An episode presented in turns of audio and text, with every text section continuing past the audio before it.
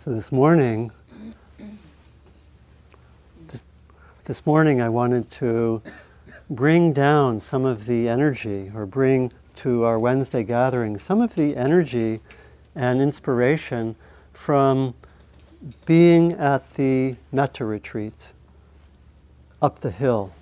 And I'm p- part of the teaching team along with Sylvia in a one week retreat on loving kindness and metta. And I come from that. I come from having actually woken up about 4.30 or 5 and um, been practicing uh, much of the morning and uh, working with people, opening through metta practice. I gave a talk a few days ago, and I'm giving another talk Friday morning. And I didn't want to simply bring a talk that I had already given here. I wanted it to be more fresh and in the flow.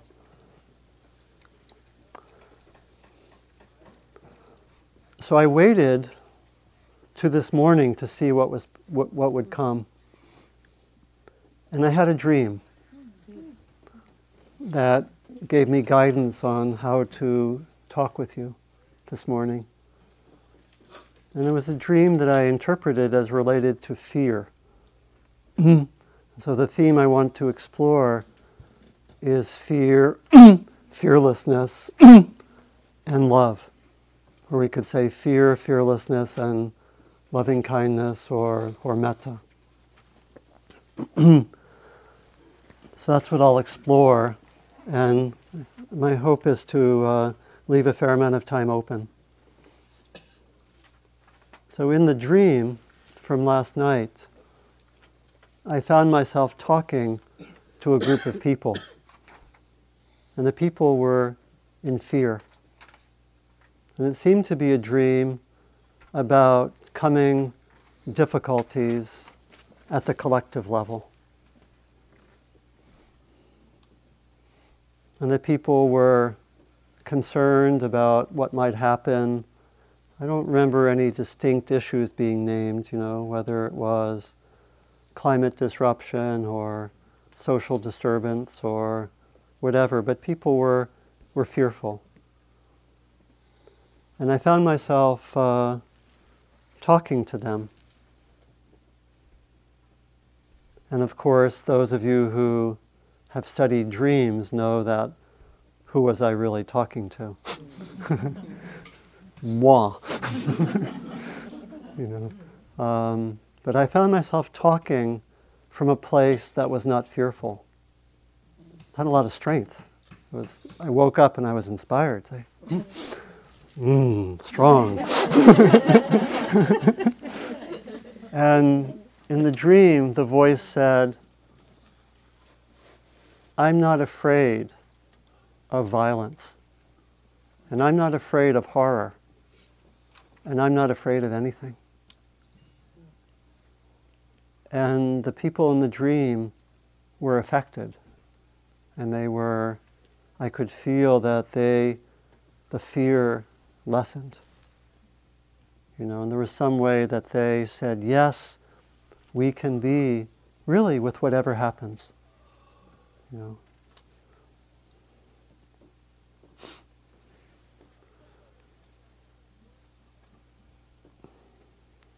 And so I think I was, uh, in a way, teaching to myself.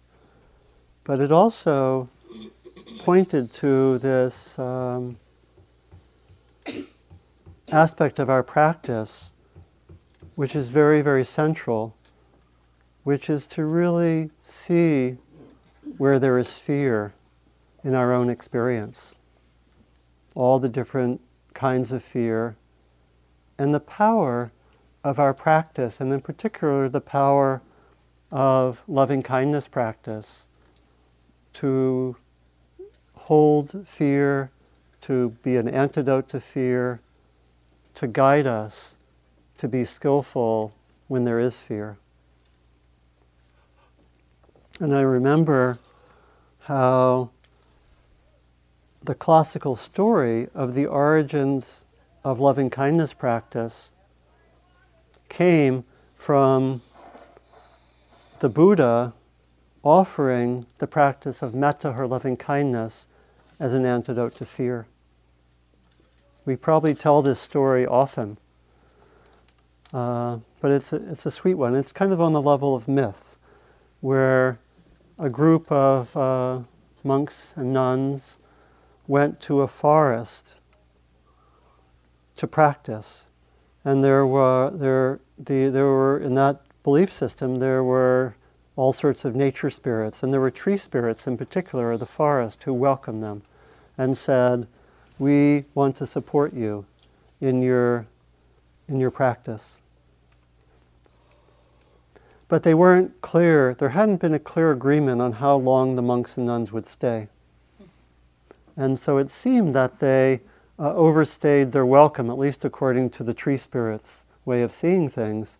And the tree spirits started to become um, intent on driving away the monks and nuns.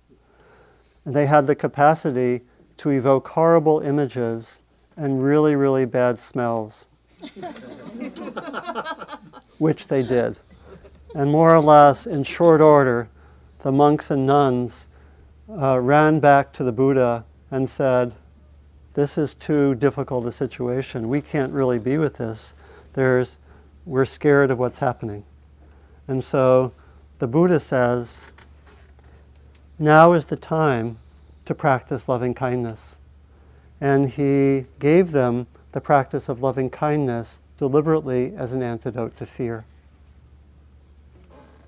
And they went back into the forest, and it's said that the uh, tree spirits acted in the ways they had before, but they, the monks and nuns could handle it basically. They could be with what was fearful and difficult, and they had capacities to meet it and not to be knocked off balance. They had resources to work with anxiety and fear.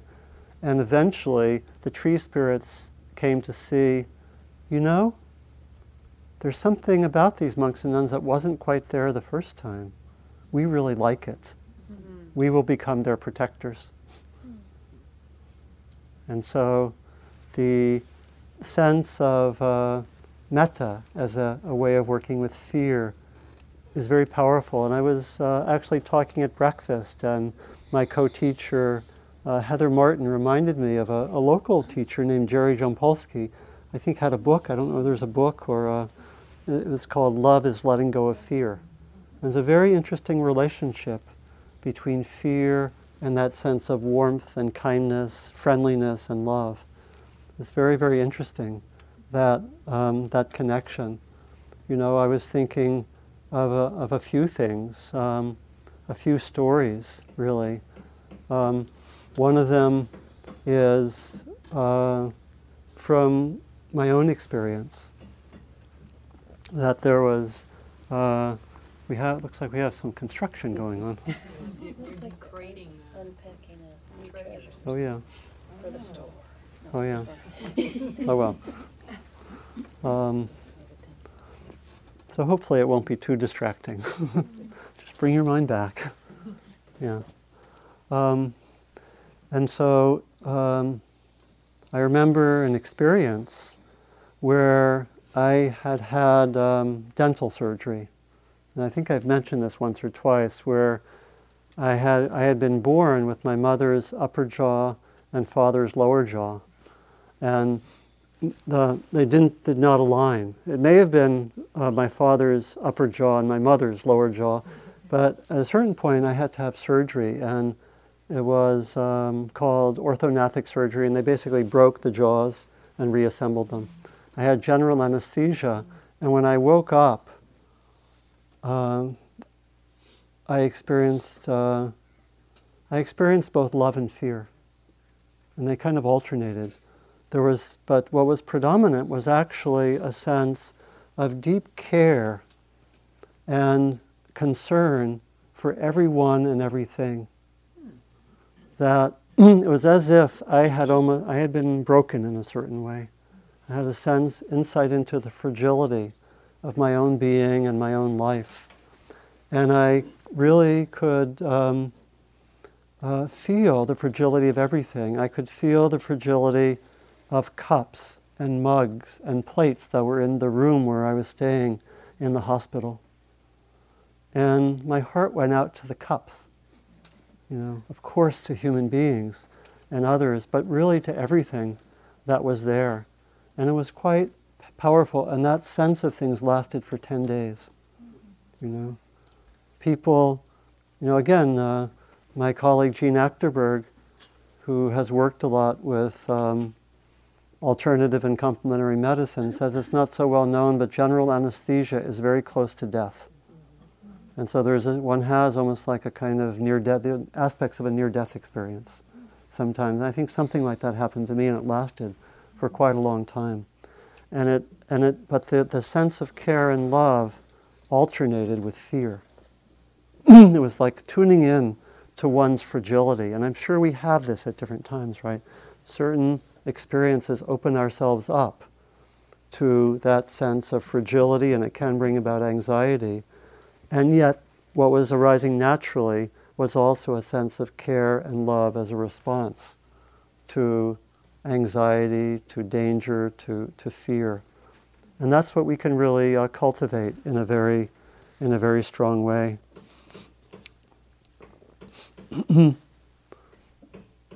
There's also the, the powerful story of the night of the Buddha's enlightenment when he was um, it said, assailed by what are called the armies of Mara. The Buddha was practicing, and he actually, according to the story, had come to a place of awakening. And he was being tested by Mara, who is the personification of greed, hatred, and delusion. And it said that all of the ways that one can get knocked off center were occurring to the Buddha. Mara was bringing uh, a sense of fear. He would bring what are called the armies of Mara. He would bring a sense of possible violence. He brought sen- things that would evoke fear. He brought uh, seductive energies that would bring about desire, that would knock him off center. He brought about all sorts of forces that were potentially um, disrupting the awakening of the Buddha. And it's said that the Buddha met this with that sense of awakening connected with metta. And it's said that the arrows being shot by Mara as they were met by this energy of metta and awakening turned into flowers. It's a metaphor for what's possible when we have a strong awareness and, and that sense of metta. And maybe one last story also uh, from the historical text was a sense of uh, the Buddha was at odds with his cousin. It's good to know that the Buddha had family difficulties. and his cousin really was, in a way, um, very jealous. He had a cousin named Devadatta. And there was a, um, a long relationship of rivalry and jealousy on the part of Devadatta.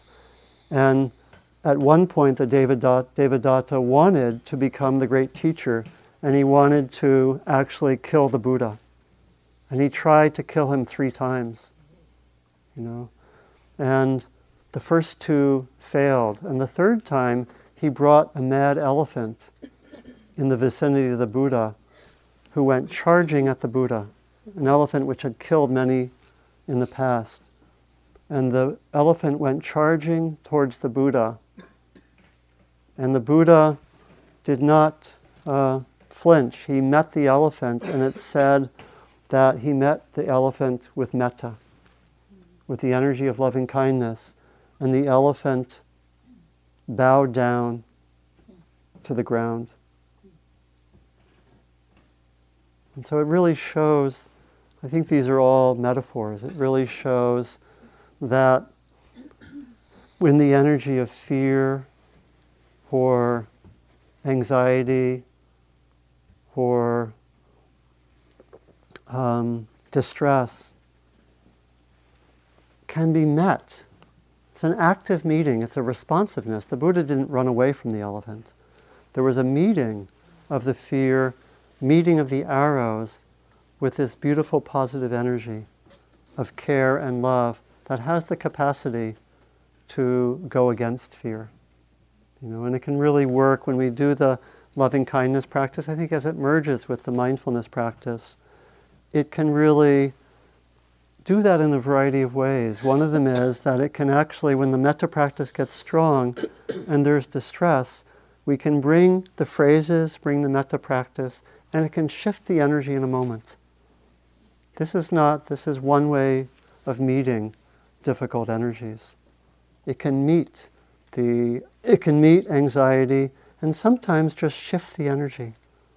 This is not necessarily uprooting the sources of the fear, but it's temporarily shifting the energy. You know, if one is waking up in the middle of the night and is distressed, distressed by something, sometimes the metta can just move the energy into the, the spirit of loving kindness. Skillful. Again, doesn't mean it won't come again, doesn't uproot it, but it's skillful meeting in the moment. Or if you're about to take a test for some reason, whatever kind, and there's distress or about to do something, there's distress for anxiety, you're a surgeon about to perform an operation, and distress comes, metta can shift the energy. Important to have that capacity sometimes, you know, so we don't get paralyzed. Do you do it to yourself at that point? Is that where, tell us, do it? Yes, one could. The question is, uh, does one do metta towards oneself? One could. Sometimes it's just to bring the metta into the field, but one could do metta towards oneself, one could do it to others, one could just get the energy of metta strong. And it's really partly that one is focusing on one's attention. Actively, metta has the power of concentration, as we discussed earlier. And so it actually takes one's attention away from the distress. It can focus the mind. Again, it's not the uprooting of the fear, but it's the shifting away from it. So it can do that. So, what is fear? And what drives fear? You know, it's interesting. Um, there's not that much said about fear in the Buddhist tradition. It doesn't appear on the lists so frequently, or very frequently at all. And I was reflecting that that there's a way in which fear, I think, is a combination of ignorance and confusion and intelligence. Like most of our strong emotions, there can be intelligence to fear. It's something that we as an organism have as something that can tell us when to respond in a way that would bring about certain kind of safety. So fear is not necessarily just some problem, right? Fear can often carry intelligence. You know, we get near a cliff, the edge of a cliff, we get fearful. We shouldn't just say, fear is mere delusion. that would be unwise. And yet, um, if one's a mountain climber, fear can be paralyzing. Right? And so we want to see what the intelligence is and sometimes that would mean to respond adequately. You know, if I have something happening and I become anxious, you know, some event happening the next day and become anxious because I haven't prepared for it, well, that's intelligence. You know, and so it's part of the working with fear is to see where the intelligence is and see where it's actually helpful to respond.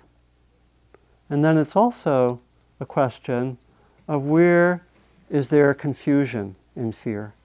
So I think partly being with fear, is partly what metta can help sort out, is to see where there is um, intelligence and where there is confusion in our fear. And I was, I was reflecting on this because about two weeks ago, for, for different reasons, I had a lot of anxiety arise because of something that was happening. It was quite strong. I hadn't experienced it like that for quite a long time, quite a few years. And it was very interesting to study the anxiety and fear and to see what was intelligent and what was sort of compounding the anxiety and what were skillful ways to work with it. You know, and I, I found a few things that were characteristic. You know, what seemed to me something that actually made the anxiety or fear worse were two main things in my instance. I think there are other things. The main one is that I found myself telling catastrophic stories. And the stories connected with fear, telling oneself fearful stories, is right at the center of how fear becomes intense, right? And how fear becomes actually confusion. And how fear is not so helpful. I think of that statement by Franklin Roosevelt the only thing we have to fear is fear itself. I think it's really pointing to the way that fear can be intelligence, but then we can also, in a way, run with the fear in ways that are driven by our ignorance, by our habitual tendencies, by our reactions. We, somehow we have to sort that out. That's really important. And so, what I found, and what I find when I work closely with people one on one, I've said this a few times, the most common guidance I give to people is watch the scary stories that you tell yourself. This is the single most central guidance. And probably if we only worked with that guidance in our own practice, it would have a profound impact. Watch the scary stories. And in my instance, I was able to notice scary stories being told and say, this is not helpful, I'm going to cut it. And actually, cutting those scary stories helped me to actually be able to respond and see what was intelligent about the fear. That the scary stories actually were paralyzing and made it hard to respond and actually hard to find the intelligence. the other aspect that I found in that anxiety and fear was self judgment that the self judgment was quite strong. And this is interesting for me because I'm working on a book about judgment. of course, why am I working on a book on judgment? why have I been teaching it for 10 or 12 years regularly? I think one teaches partly what one still has to learn. And I've learned a lot, but they're clearly under certain kinds of stress. Everything is there, everything comes back. I think we know that.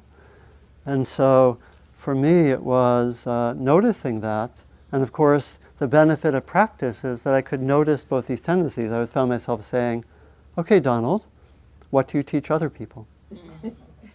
what might you apply right now? right? And so I could notice the self judgments, and I, again, I could say to myself, this is self judgment. This is not helpful. Cut. I will not continue with this is not helpful. I could see that. I, I think that's not really repression, per se. That it's really being skillful. You know, and then again, there's a difference. We have to be willing to sit with the, with the, um, what's there, you know, and notice it and study self-judgments. But I could notice, it's essentially noticing with fear, there are sometimes runaway patterns. And it's really crucial to be mindful, to notice them, and not to feed them. And it is important to be mindful. And I also, a third aspect of it, I could also notice the way that anxiety was there in my body. And sometimes I just stayed at the level of the body. That's another way to work with fear. And rode the energy in the body as if I was a surfer. Interesting. And just stayed with that energy of anxiety in the body. And I found that when I did that, first of all, it helped separate somewhat that energy from the tendency to spin off stories and to spin off self judgment. And it also, actually, in a way, soothes the body. And so, this grounding in the body is really, really crucial for, um, for being with fear and really working, working in that way. And it's very, it's very, very central. I was thinking also again, from the story of the Buddha's awakening, when he awoke, Mara said, What right do you have to claim being awakened? Who are you to say, I am awake? And the Buddha actually responded by touching the earth. You know, in this gesture that we have right behind me of coming down and touching the earth with the right hand and said, The earth is my witness. We can interpret that in a few different ways. It, I think it really points to the role of grounding in the earth and grounding in the body. That we do that, and it removes some. We could say that Mara is a might be a personification of self-doubt of the Buddha. The Buddha having doubts: Who am I? You know, to say I am awake. And he touches the earth. We ground in the body. A powerful way of working with with fear. A few more words about the special role of, of metta in transforming fear and working with this, because you could get a sense that what I'm, we're talking about is we can work with a combination of mindfulness and metta. We need the mindfulness to be able to, to know I am telling myself this story there is self judgment going on. This is what's going on in the body. And we need to be able to track those. You know, and there are other things we could talk about, you know, that, that, that's uh, in which there's fear. You know, and we need to be able to have enough mindfulness to really track that. So, again, one of the ways that our practice is so rich is that our mindfulness, when it gets strong, has the capacity to be with difficult emotions and difficult experiences and stay present during them and notice these different aspects and sort them out and stay with them and that can and contribute really to them not taking us away in suffering. It's one of the glories of this practice. It can cut through suffering. It can cut through habitual tendencies. And yet we have to repeat that and watch that continually.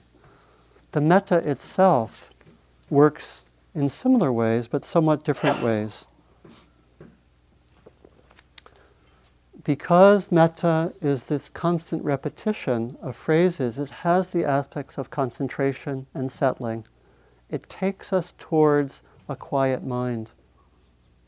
It takes us towards a more quiet mind. And when our awareness is brought into more stillness, we start to touch something bigger than the fear or the anxiety. Even if we touch it for periods of time and then go back into anxiety, like in my initial story, I was touching a quality of love. It wasn't constant. But the fact that I could touch that love of cups and saucers and so forth and people and know that was a, I knew that the fear wasn't all there was. And when the mind gets quiet, we touch something and it stays as part of our deep memory. And it can be there at moments of distress or difficulty. Yeah, I mean, the story that just came to mind is a story that I've told once or twice about when I was coming to California and I broke down on Interstate Route 70 on a Saturday night in the fast lane in a, on on Route 70 over an aqueduct 60 feet down. And I broke down in the fast lane and my car came to rest around a corner on Interstate 70 at night.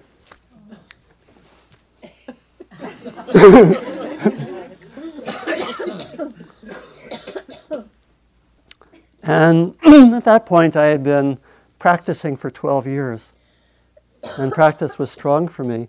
And I was surprised at the resources of calm that immediately were there in that situation. I didn't, it's not like I said, okay, Donald, bring your practice into action. or I didn't say, what should I do? Let me read a book right now. it was more like a certain level of calm and clarity was there, and I wasn't afraid. I knew it was a dangerous situation. I knew that at any moment a car could come by not see me because I was around the bend, hit the car, possibly hit me, throw me over an aqueduct, whatever. And and so I had clarity, and I was just thinking that the, the resources of practice were available at that difficult moment. And I've heard, I hear in my role, I hear a lot of stories like that. I hear a lot of stories of people who say, well, five years ago, if this would have happened, I would have been completely thrown for a loop. And now there's some other resources there. And how many can relate to that and from your own experience? Yeah, that's virtually everyone.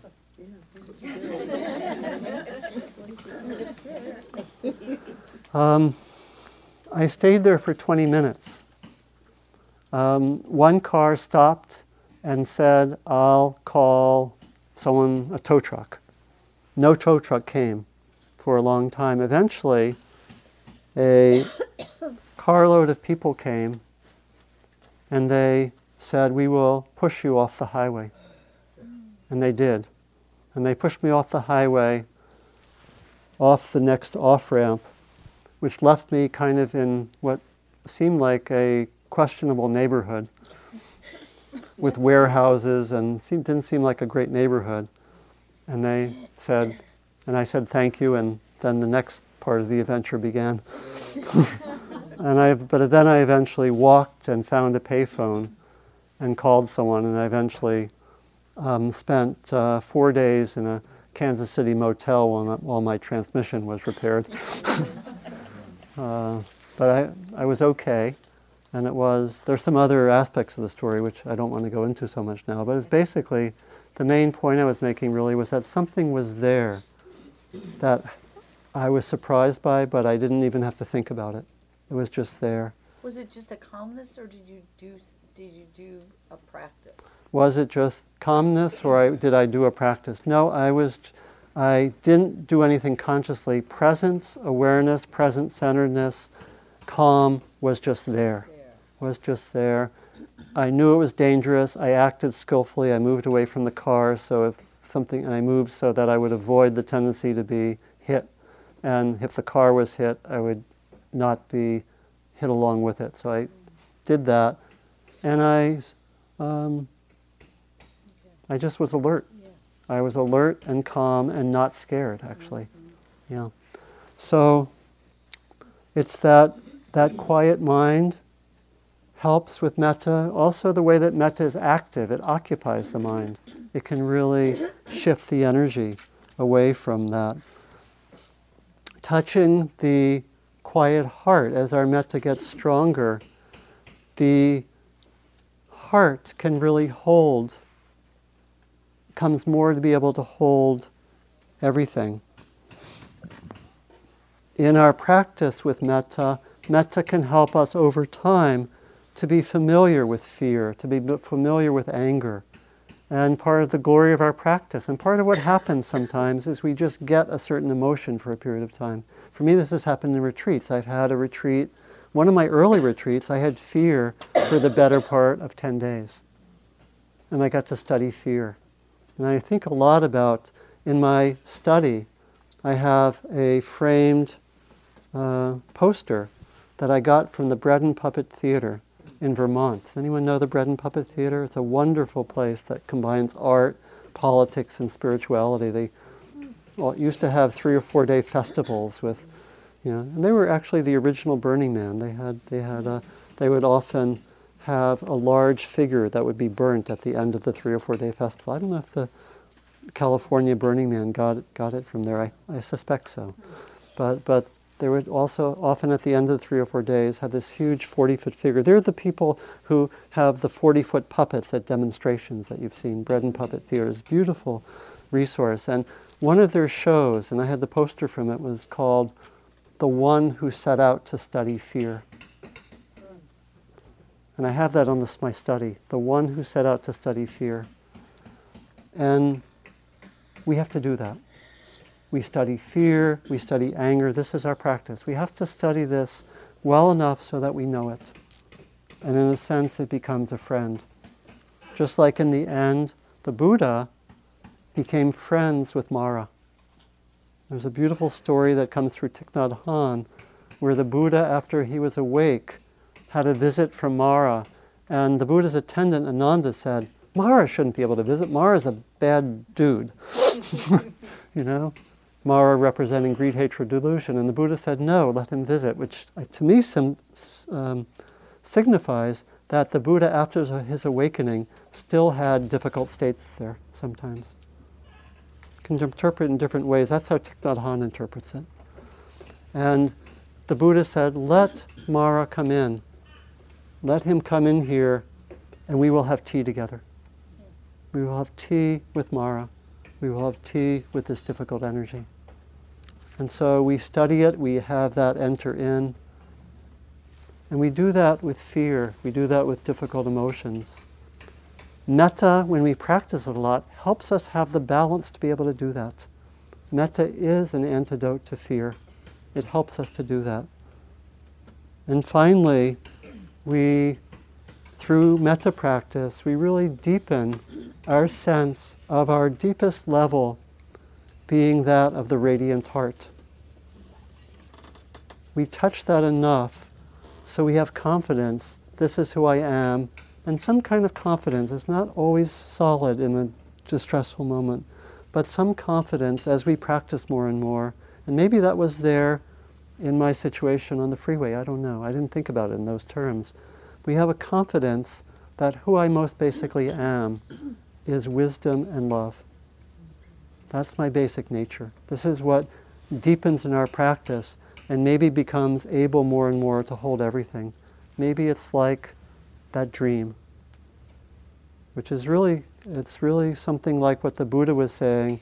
The arrows come, and I can be with the arrows, the Buddha says, and the arrows, which are the arrows of distress, turn into flowers through the energy of wisdom and love. And maybe there's that confidence that grows as we practice more, not to be wanted quickly, not, not to, be, to be cultivated, to be trained for, but to, can know that people who've been practicing a lot know that this grows. We touch this more and more. You know, and we know from the great teachers over the ages, this is what they report. They rest more in what we might call the awakened uh, heart in the awakened mind and the awakened body. And this is ultimately how we know that this is deeper than fear.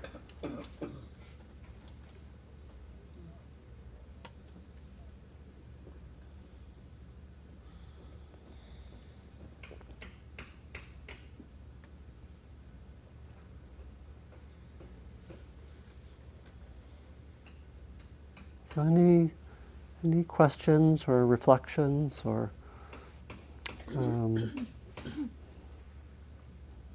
anything spark you that you'd like to bring up for the whole group? Please. Um, I was just, when you started talking about it, I reflected on how my youngest daughter last night was um, actually practicing this, this metta, this, in the same way. She had a lot of fear, she went to meet someone that she was afraid of meeting, Yeah. and met her and greeted her with uh, an open heart, with, with Yeah. wonder. And what came from it, this morning when she came back, I asked her how it went, she said I had no need to be afraid of her. You know, she's really a very kind person. Yeah. Beautiful. So let me, let me repeat that. And this is Jenny? No, it's Natalie, her younger sister. Janice. Okay. Uh, Natalie. So reporting, reporting uh, Natalie feeling fear about meeting a person and having access to the practice of metta and having that help her to be with the meeting and then actually coming through that and saying, I have nothing to fear. She's basically a kind person. Yeah. Yeah. Thank you. Yeah. That guy from Chicago had a question. hmm Yeah, maybe when he's ready. Yeah. Okay, please, Rob. My question might be a little bit jumbled, but when I was thinking before about the meditation practice, thinking of mindfulness and, and metta and other types of of Yeah. meditation that involve maybe a mantra or jumping where you're Yeah. yourself messages and focusing. Yeah, What I get into is a problem of sort of talking to myself yeah, um, and, and losing focus. Yeah. And losing mindfulness. Yeah. And is this a combination of being mindful but not losing control? Um, in other words, is there effort uh, in, involved when you, when you're addressing what you're mindful of? Uh, so, Rob, is, uh, is this a question about uh, particularly mindfulness practice or more the metta practice? Um, I, I think it's about both. Both. So, it's really a question about uh, the level of effort in both mindfulness and metta practice? Yes. Yeah, that's good. Um, yeah, and it's, it's, a, it's a very important topic, you know, that one of the eight factors of the path of liberation is translated as right effort or wise effort, you know, which is really, and which sometimes we think of that it means like getting, getting really putting out a lot of energy and doing it right, but it's, it's actually more the effort to be present and responsive each moment is really the essence of so-called wise effort. To be uh, present and responsive each moment. And so, uh, with effort, with I'll use the word effort. I, I would prefer a little better translation because effort in English has connotations of striving or a little, sometimes a little tenseness connected with it.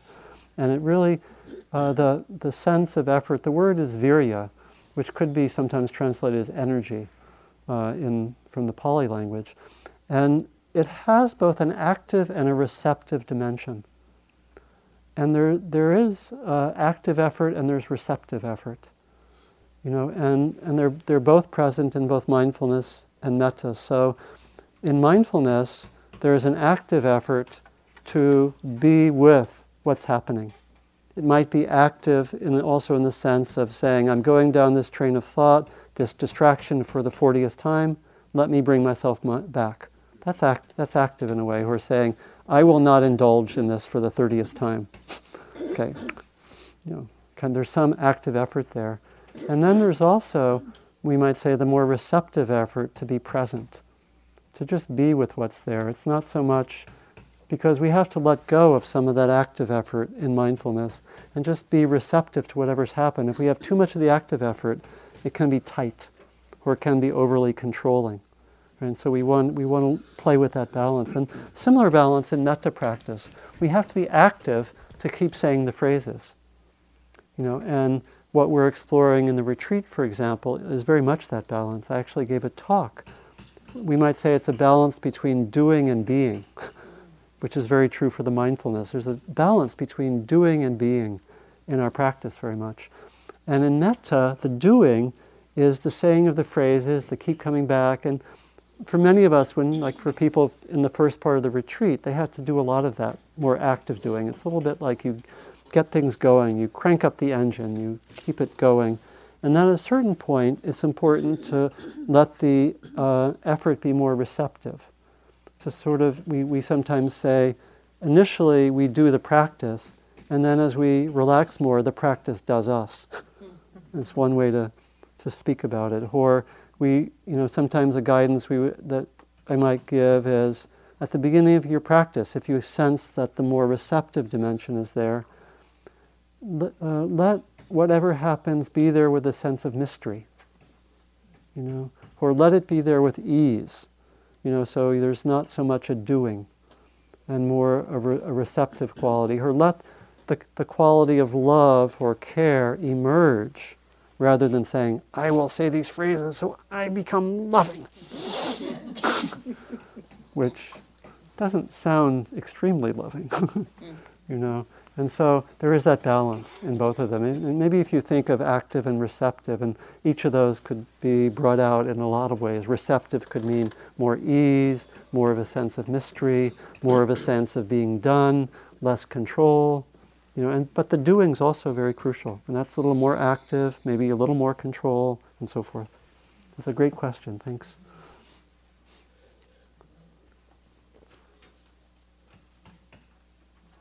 Please, Barbara. I'm still a little confused when you say do metta. Because I see it two ways. I see it as reciting the phrases for yourself or Yeah. someone else or the world, Yeah, Or sometimes just the word metta just relaxes and opens Yeah, the heart. And so it's one, I see it as the doing of the phrases, and the other is just being in it or something. Yeah. In a loving, relaxed, open space and not doing it. yeah. So, See question, those as two question, question about two aspects. One, the doing of the phrases, the saying of the phrases, and second, the being, we might say, in the field of metta. So, it very much relates to Rob's question. Very similar. You're identifying, again, I think, the more active and the more receptive qualities. Both are necessary. And yet, at a given moment, we might need to emphasize one or the other. Okay. Yeah. So, and So you as could just say metta to yourself and just be and evoke. If that for a works, yeah. And the metta works very differently for different people. So, if you, and, and ultimately, the phrases, as I mentioned, are means to an end. What we're really looking for is that sense of warmth or kindness or openness. And if you can get there, some people uh, don't use the phrases. Some people think of uh, sweet puppy dogs. Mmm, puppy dogs. puppy dogs and, and something emerges in their hearts and they just ride that, you know, periodically thinking of sweet puppy dogs. Know, so, and, you know, or you might think of a, a beautiful scene in nature or a beloved or something like that. So it could be done in different ways, and people do. The phrases are, we don't know actually how the Buddha suggested the actual technical practice of metta. The techniques we use date from about 1500 years ago, you know, from the, the uh, systematization of a, of a, a scholar named uh, Buddhaghosa, writing in the book called The Path of Purification. So, yeah. Yeah. Maybe last one, and then, then we'll finish, please. Um, so, I've been practicing here for about five years. Yeah, And every year around the holidays, the metta practice comes in handy, yeah, I have to say, with my family. yeah, Um, and every year, the more metta practice I practice, the more receptive I am to other issues that come up, Yeah. especially paying attention to what's happening in my body yeah, at the time. So this year, I've been practicing metta practice, practice with my very difficult parents who Yeah. have been visiting. yeah, And I've practiced the metta towards them and towards myself Yeah. and towards the family. Um, and here we are into January and they're gone and it's gonna be another year, but I still feel this pain in my body. yeah, This, this pain is activated every year and I keep sending the metta practice to myself. yeah, Um, and I'm just wondering how, how do you know at one point, am I doing the right practice for myself? yeah, Does it, do I just keep continuing, I went to a day long and Yeah. I've been doing this every day? And I just sit with it, but I can feel the heartbreak. yeah. And you, your name is? Tammy, Uh, Tammy's question is partly a report of having used metta, particularly um, worked with metta practice in the context of being with family once a year around the holiday time and finding it quite helpful and supportive. But still, even now, I presume, she can feel a pain there in relation to family. And the question is, uh, when does it end? really, you didn't say it like that, but, but when does it, you know, or how long will I need to do this, and what's the prognosis? Um, okay. the more I practice, and the more receptive you are, the more I feel it. The more and the more the more practice tends to make you open to something which maybe in the past you had covered over with a, a nice layer of uh, protective denial or, or whatever. If I can say it like that, I hope that's okay. And um, it's a great question, and I'll be I'll be brief for, for the sake of time. Um,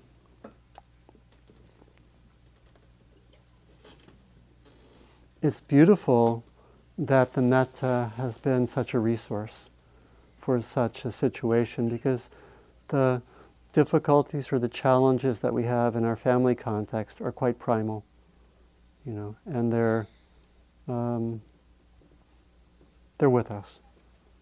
You know, they're with us in ways that other kinds of pain are sometimes not necessarily with us for the duration, you know, of our lives.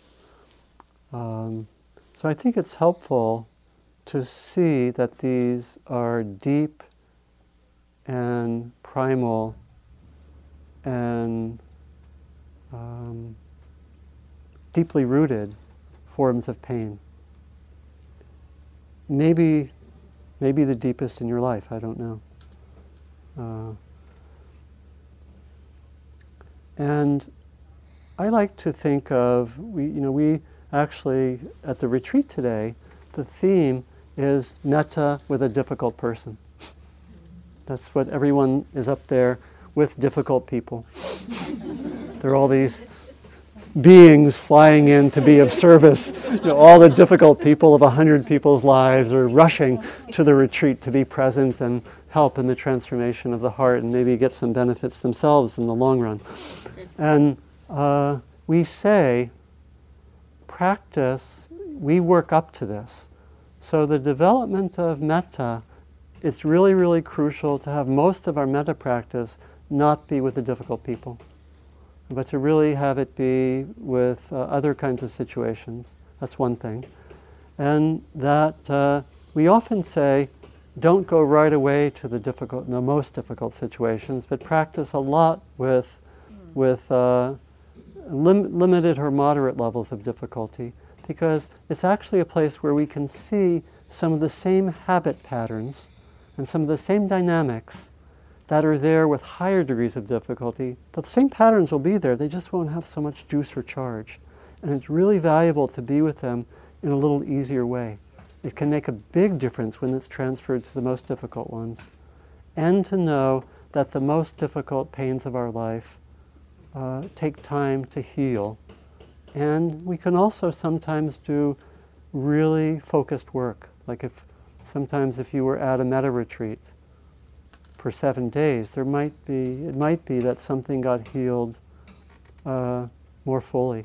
It's also helpful to really combine the metta practice towards a difficult person with compassion practice and forgiveness practice. Really good to bring in those other two as well. I, I can't say because of time. Or do you have access to those two practices? Um, I haven't Yeah. specifically, pro- I, I have to a bit, I'm Yeah. feeling more like there's some equanimity and, Yeah. and things that aren't gonna change, All of- and I don't know how to do Yeah, that. all of those practices, and you can maybe, maybe we could talk another time about that. And there, on Dharma Seed, there are talks on forgiveness and outline of practices and so forth, and compassion, equanimity, forgiveness. I have found personally that really complementing metta with difficult people, with forgiveness for what I've done, for what they've done, and also compassion for myself, for them, really is a important uh, balance to the metta practice. So that's that's another piece. So those are a few suggestions. Have patience, and uh, know that there can be a lot of learning there. Yeah, you're very welcome. So I'll invite us to sit briefly and bring to mind whatever was helpful from the morning. Maybe related to the theme of fear and love, fear and metta. Maybe it was something quite different that got sparked. And sit with what was important and any of your intentions coming out of the morning.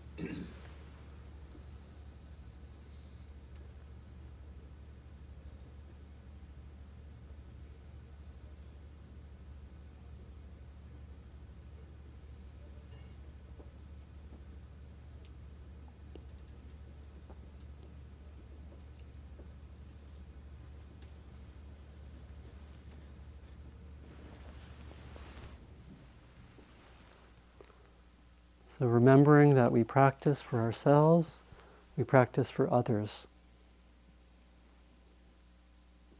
Sometimes in mysterious ways, the power and the impact of our practice affects both ourselves and others.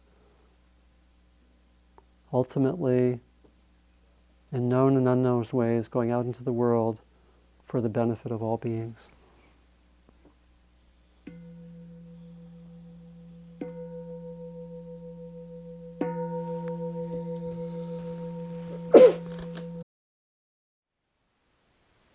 Thank you for listening. To learn how you can support the teachers and Dharma Seed, please visit dharmaseed.org slash donate.